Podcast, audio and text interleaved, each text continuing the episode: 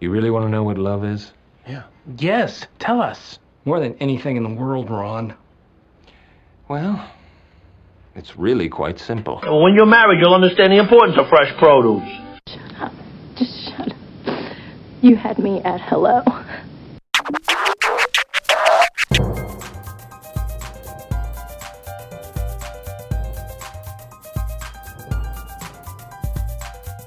Hey everybody, welcome back. This is Steve Cooper, editor in chief of HitchedMag.com. I'm joined again with Dr. Trina Read. Hi, Trina. Hi, Steve. Okay, I concede Canada won the Olympics. Um, I think that was the last time we spoke in uh, won, in won, in hockey. Yep, yep. So congratulations. Um, and, and and Trina, off air, you brought up a great point that um, we don't want to dismiss the other Canadian victories um, outside of the hockey one. So um, there was a lot of other victories that you guys had outside of hockey. Yeah, and you know what? I think the Olympics did what the Olympics are supposed to do, which is bring nations together. And That's that's, true. what's really important, right? And that's said like a true Canadian. Yeah, but bringing nations together. that's right. That's right. Um, so on to this week's topic. Uh, we are, go- you, you know, you've been running this six month sex challenge, which is um, a, a challenge that you um, bestowed upon yourself to document your sex life after um, the your second child had been born. And Yeah, so it's, it's just, you know, I have a toddler, and I, a very rambunctious toddler, I add, and I, I have this newborn, and uh, I just know with my first child, getting sex back on track at times was uh, quite difficult, and I thought, well, how can that be? Sex takes 15 or 20 minutes. How could it be so difficult? So with the second child, I thought, well, let's make this into a science experiment and see what we can do to make sex better when a mom is so busy. Okay, and parents, and parents, dads too. Yes. When people are so busy with their kids. And that's actually one of the, the great things I enjoy about your blog, uh, which, by the way, you can find on Trina's website. Um, is is it on which which website do you have it on, Trina? My my main my main website, trinaread.com. Okay, and then it's and if uh, if if you forget about that, or if you just happen to be browsing on Hitched, uh, Trina also reposts those um, those challenge blogs on the uh, Hitched blog network, so you can check that out. Um, but one of the things I was saying that I, I I appreciate about your blog post is your your husband's input input on the things that you do to kind of uh, to kind of spice things up. So I think uh, you know even if you're a, a man reading these things, you'll enjoy it uh, equally as well. Well, the one reason I'll tell you honestly, Steve, the reason that he's he's giving his input is because he wasn't happy at first about our sex life being posted all over the the web, and so I said to him, "Hey, why don't we give your input?" And he's like, "Oh, okay." And so now he's an active participant, and I agree with you, Steve. He gives a very different perspective than me, and part of it is because I'm a sex expert, and, that's kind of where my mindset is. But also, uh, he's a guy, and he has Uh-huh. a very different take on the ways the different things that we're trying and I I also appreciate his input because it, it gets me thinking about hey well I didn't think about it in that way so I agree with you having the, the male female perspective is is beneficial And it's good too because if if you like something something you you may find out that wow he kind of rated that lower than I was expecting him to and maybe this isn't something that he is as, as excited about as I was. Well, actually, my last this last week's challenge where we were doing this couple game, and, and it was mostly about conversation, creating intimate conversation Yeah. with this game called a private affair. My husband did not like it simply because it was mostly talking, and it's not that he doesn't like to talk; he just found it. He just didn't like it, and I was like, "Well, how could you not like it?" And he said, "Well, I, he said to me, well, I think it's women who mostly like the talking thing," and of course that got my hackles up. But you know what? I think generally speaking, oh, I hate that he's right.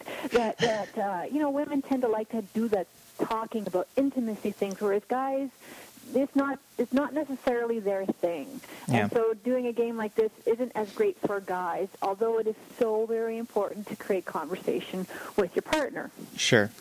So we're gonna, you know, you're four months into this thing out of the six month challenge, correct? Yeah, that's right. So we're gonna do kind of a, a quick checkup and just uh, get your perspective on things that you've learned and that sort of stuff. Now that you're uh, over the halfway hump, um, so you're you're four months into it, and you know in the beginning, particularly in your first couple posts, you're having trouble kind of getting back into sex. Uh, when should you resume sex after having a baby, and um, how much sex is normal in that first year? I think for for most women, uh, after they've given a vaginal birth, or even if they've had a cesarean birth, it takes a while for your body to heal. And so, one of the reasons they say wait for six weeks after the birth of the baby is just to make sure that everything has been healed properly. And so, uh, but I know, Steve, I know some women who, a couple days after coming home from the hospital, they're having sex, you know, and and and they're fine, and their bodies are fine with it. So I would say, you know, you know your body best. Uh, generally speaking, though, you're supposed to wait for six weeks.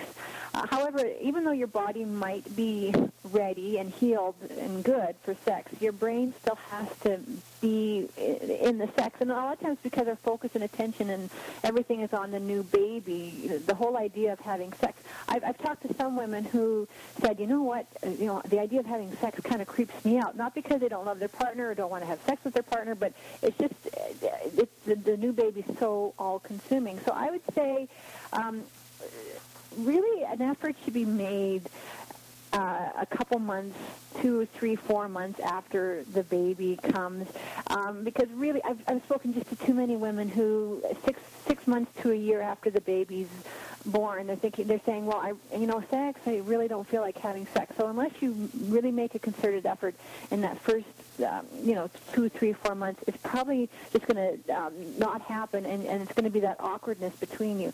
Now, the whole thing about how much sex is normal in the first year, um, I, that's one of those things that you've got to talk to your partner about. And and when we go, you know, I want to talk about some things that happen between partners. But I would say that, you know, uh, if you were having sex before you got pregnant, before you had a baby, um, before if you're having sex once a week, then that would probably be the rate that you want to get back to. If you're having sex once a month, then that's probably the rate you want to get back to. So it's probably you probably want to get back to the rate of sex that you had pre-baby, whatever you're you're comfortable with in your couplehood. So that's your goal. So, how much sex is normal um, post baby? It should be, you know, kind of predicated on how much sex was normal before the baby. Yes, thanks for saying it more clearly. Uh, so, you, um, what are the some of the awkward things to discuss that couples um, may not know about when trying to have a baby after, or I'm trying to have sex after the baby? Well, you know, th- these are the things that, that I guess I, you know, in my relationship, Steve, I'm the I'm the bad mommy cop, and my husband gets to be the good cop. Ah. And whenever my my husband's disciplining the children, he says, "Mommy says you can't," and I'm like, "Well, you can say the same thing, you know."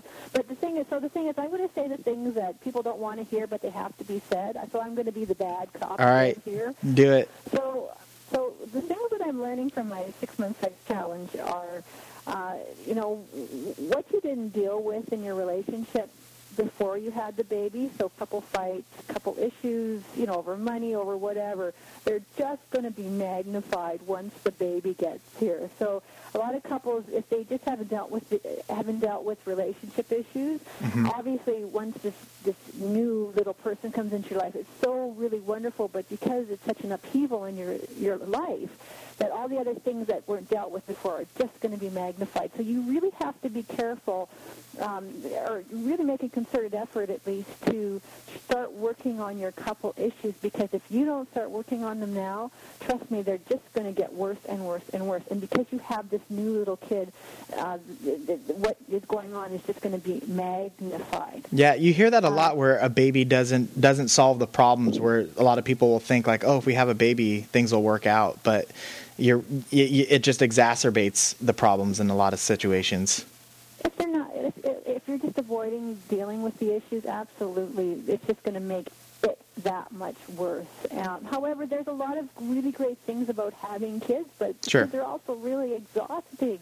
And uh, if you don't, and you know, like if you have these things hanging over your your head, and you're always, then it's always that big elephant in the room. You know, it's just gonna, it's just gonna be worse. And then when you go try to have sex because you're you're having these difficult issues, it's it's, it's especially harder for women to have sex when there's a lot of uh, anger hanging there. So it's, it's just going to not want her to have sex even more.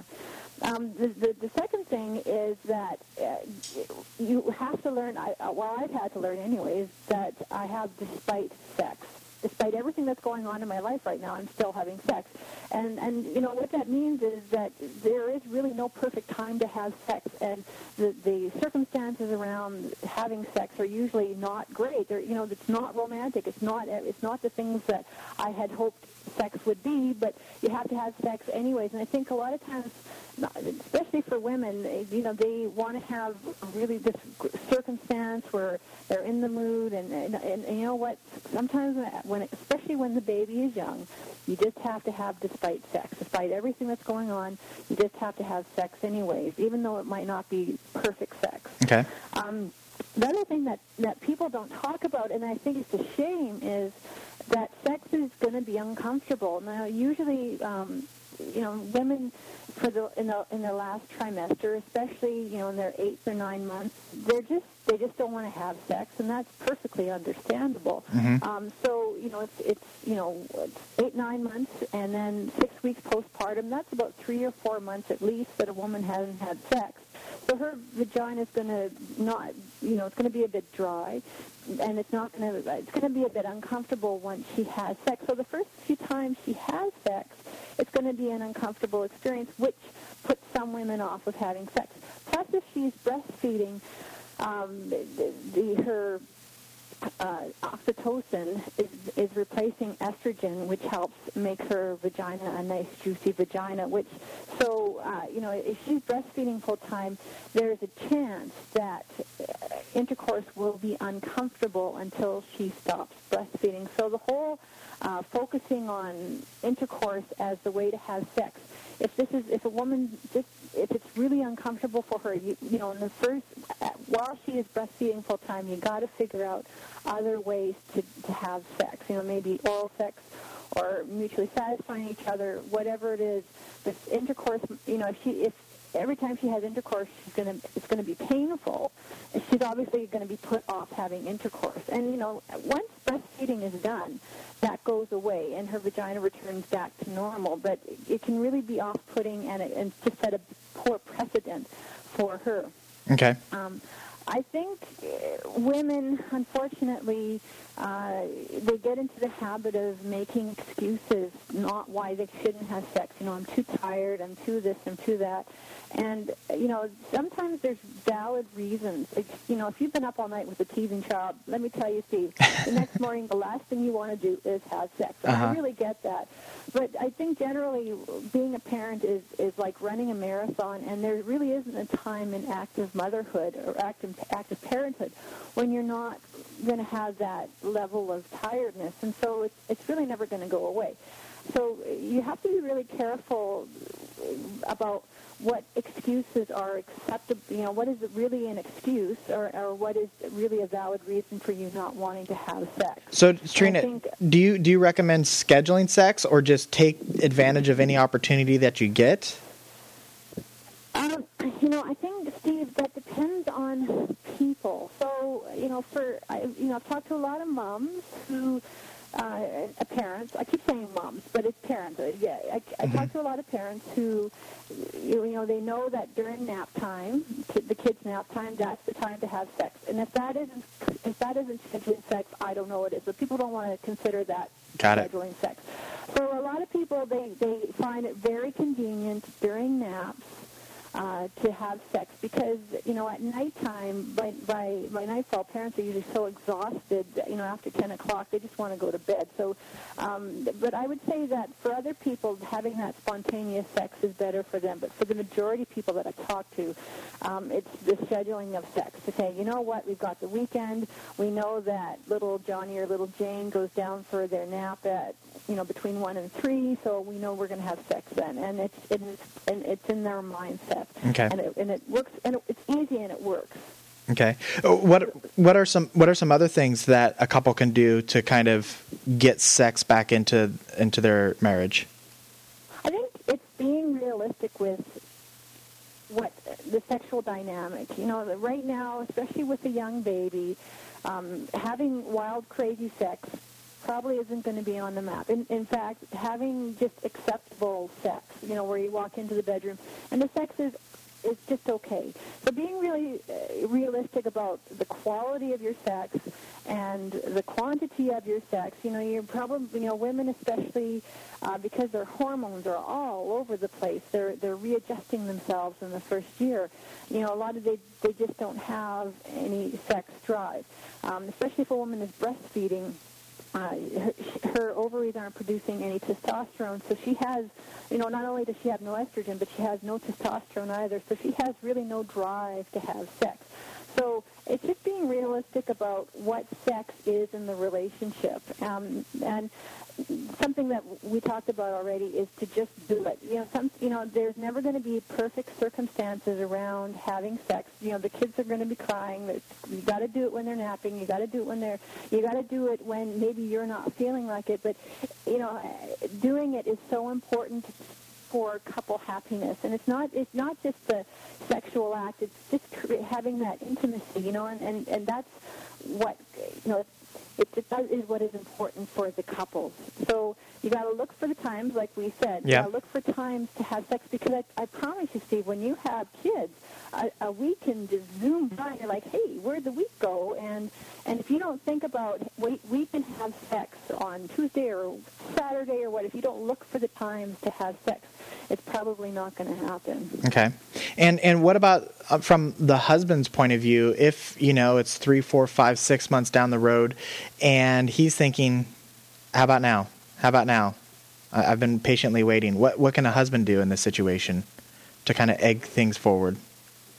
Well, I think it's important that he um, nurtures her. So here, you know, a lot of times the women take the responsibility of child care.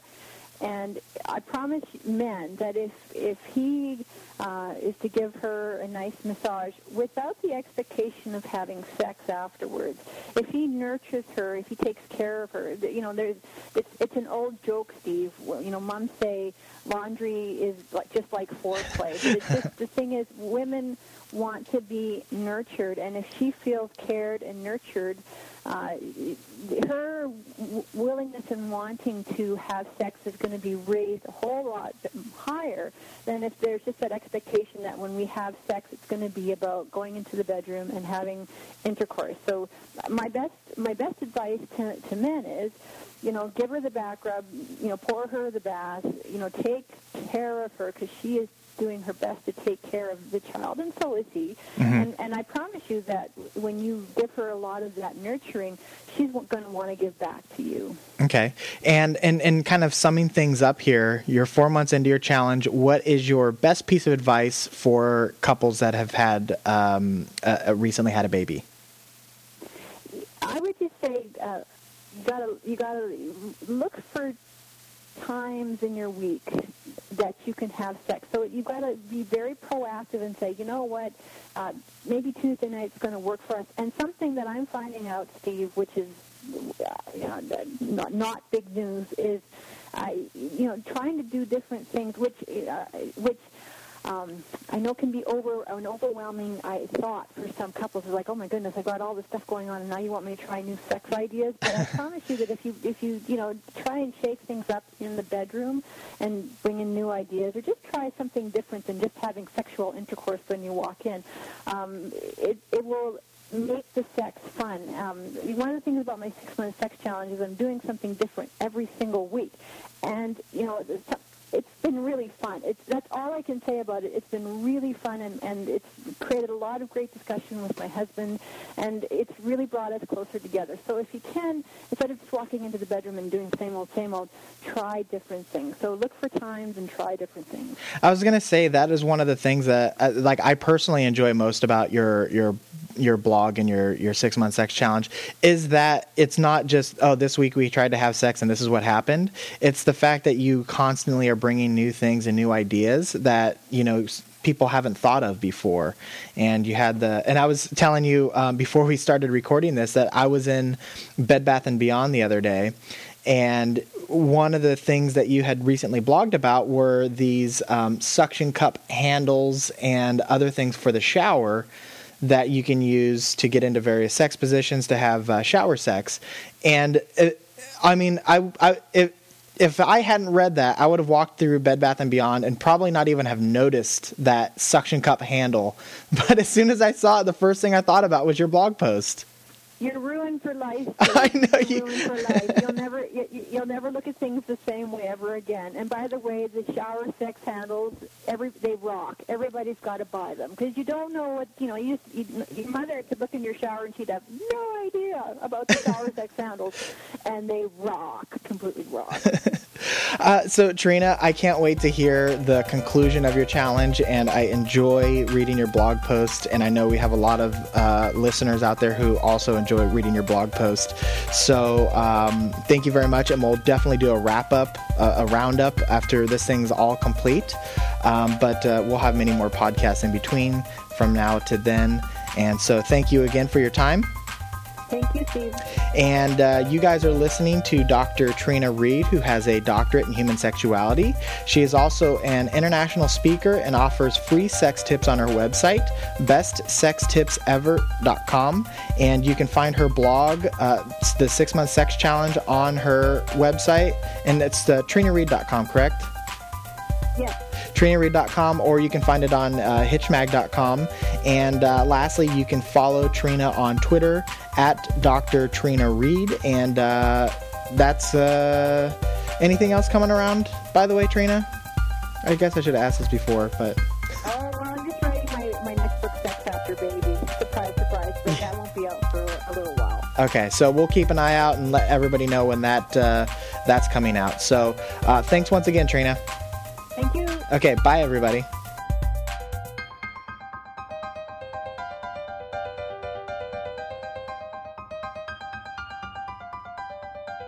I just want to say one thing to my wife who's home. Yo, Adrian! I did it! They certainly got the idea. They feel free to express love. It's worth all those awful frank discussions at the dining room table. Hitched entertains, educates, and inspires married couples.